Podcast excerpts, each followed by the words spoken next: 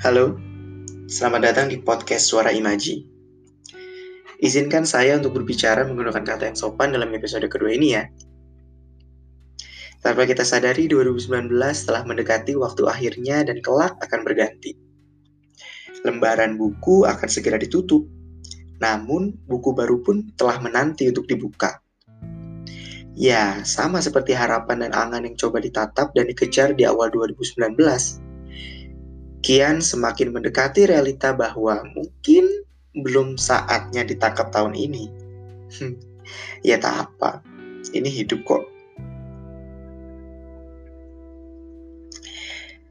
Tidak sampai untuk menangkap bukan berarti kita tidak mampu. Namun, belum waktunya. Atau memang bukan jalannya. Iya, 2019 adalah tahun yang cukup emosional bagi saya. Ya, begitu emosional karena di tahun ini saya betul-betul belajar untuk memahami bagaimana kehidupan semestinya berjalan. Rencana yang belum berhasil diwujudkan, hubungan yang kandas, dan bagaimana belajar menghargai keberadaan orang, keberadaan orang terkasih adalah sedikit dari poin utama pembelajaran emosional saya selama 2019 berputar. Namun, di tengah kondisi tersebut, saya belajar bahwa saya bukan satu-satunya orang yang memiliki tantangan dalam hidupnya. Mungkin kamu dan saya ternyata dalam kondisi yang sama. ya memang begitu semesta bekerja. Jadi jangan sampai membuat alasan untuk menyerah karena hal-hal yang menurut kamu, kamulah yang paling menderita dan seolah Tuhan memberikan ujian tersebut hanya kepada kamu. Hei, jangan kepedean dulu. Tuhan gak hanya urus kamu kok, dia juga urus saya dan miliaran manusia lainnya. Setidaknya kalimat tersebutlah yang menampar diri saya ketika harus menghadapi hubungan asmara yang kandas. Terdengar sangat cengeng ya? Masa sih? Sebenarnya tidak juga kok. Kan saya juga manusia biasa. Bukan karena label maskulin yang disematkan pada laki-laki seperti saya dan saya tidak punya hak untuk sedih dan kecewa. Kita harus menerima kenyataan bahwa tidak semua orang mau berkompromi ketika menghadapi masalah dalam hubungan. Ya, ya, kompromi yang saya maksud adalah soal bagaimana mau menghadapi konflik dan berkomunikasi satu sama lain tentang hal apa pun dalam satu hubungan. Banyak di antara kita lebih baik menghindari konflik demi menjaga hubungan agar tetap baik. Namun, kenyataannya, hubungan yang sehat adalah soal keterbukaan, keterbukaan informasi, komunikasi antar individu, dan lainnya. Contohnya, digambarkan nih secara gamblang di film karya Noah Baumbach yang berjudul Marriage Story. Ya, bagaimana seorang yang sudah menikah memiliki masalah yang begitu rumit, padahal semua kerumitan itu terjadi hanya karena komunikasi. Ya, tanpa kita sadari hal kecil inilah yang sering kali luput dalam membangun hubungan.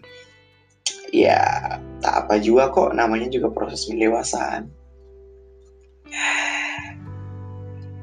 Ya, 2019 juga menjadi tahun di mana saya belajar dari seorang perempuan yang hebat. Ia mampu untuk memulai mencintai. Mem ya, sorry. Ia mampu untuk mulai mencintai dirinya sendiri, tidak menggantungkan kesenangan dirinya kepada pasangannya, dan belajar untuk menyerah. Tunggu, terdengar aneh ya belajar untuk menyerah? Enggak juga kok. Menyerah pun adalah proses pendewasaan diri. Ketika memang mental dan tingkat emosional kita belum memasuki tingkat kematangan tertentu, pasti akan terselip pelajaran tentang menyerah. Ya, menyerah akan memberikan pelajaran ke depannya. Akan menghasilkan penyesalan atau keberuntungan. Tapi tenang kok, lagi-lagi semesta itu suka jahil. sutradaranya itu rajanya plot twist. Bisa jadi pilihan menyerah tadi adalah tanda bahwa jalan yang sekarang diambil memang bukan jalan yang tepat. Atau bisa jadi jalan tersebut dibelokkan terlebih dahulu dan ternyata kembali lagi ke jalan yang sama. Atau juga memang telah disiapkan jalan yang betul-betul baru sejak awal. Terlepas dari itu semua, perempuan ini memang hebat. Sejak era High School Musical hingga era Pamungkas, ia tetap menjadi persona yang disayangi oleh orang-orang sekitarnya. Ya, harapan saya tetap tersenyum ya. Kejar cita-citamu apa pun itu dan bahagia selalu sebagai seorang Taurus. Saya selalu punya semangat untuk menghadapi suatu hal baru. Jadi datangnya 2020 nanti sangat saya tunggu-tunggu. Tentu tantangan baru akan hadir. Orang baru mungkin juga akan bertemu. Kenangan baru akan tercipta, doa dan harapan juga akan mencuat, jumlah umur bertambah dan kuantitasnya yang berkurang. mungkin suasana asmara baru politik yang akan menghadirkan cerita baru, ataupun lulus tepat waktu. Sebagai mahasiswa akhir, sepertinya challenge terbesar saya dan terdekat saya adalah lulus tepat waktu. Hmm, ya udahlah ya. Setiap tahun akan menghadirkan makna baru, cerita baru, dan kenangan. Sekarang tinggal kita mau memanfaatkan waktu tersebut atau hanya tidur di kasur empuk sambil scrolling Twitter atau bolak-balik lihat story Instagram. Dunia itu luas loh. Luas banget. Kalau kita bicara dunia, Indonesia aja tempat lahan main kita terbentang dari Sabang sampai Merauke. Itu tempat main kita. Luas banget luas banget. Satu tahun tuh akan terasa sebentar jika dinikmati. Dinikmati dengan berbagai macam cara. Salah satunya jalan-jalan.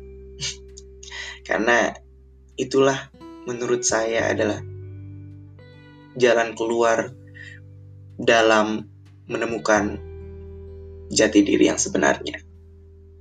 Karena di situ kamu bisa bertemu orang baru, berkenalan dengan orang baru, saling bertukar pikiran, dan saling menghormati satu sama lain.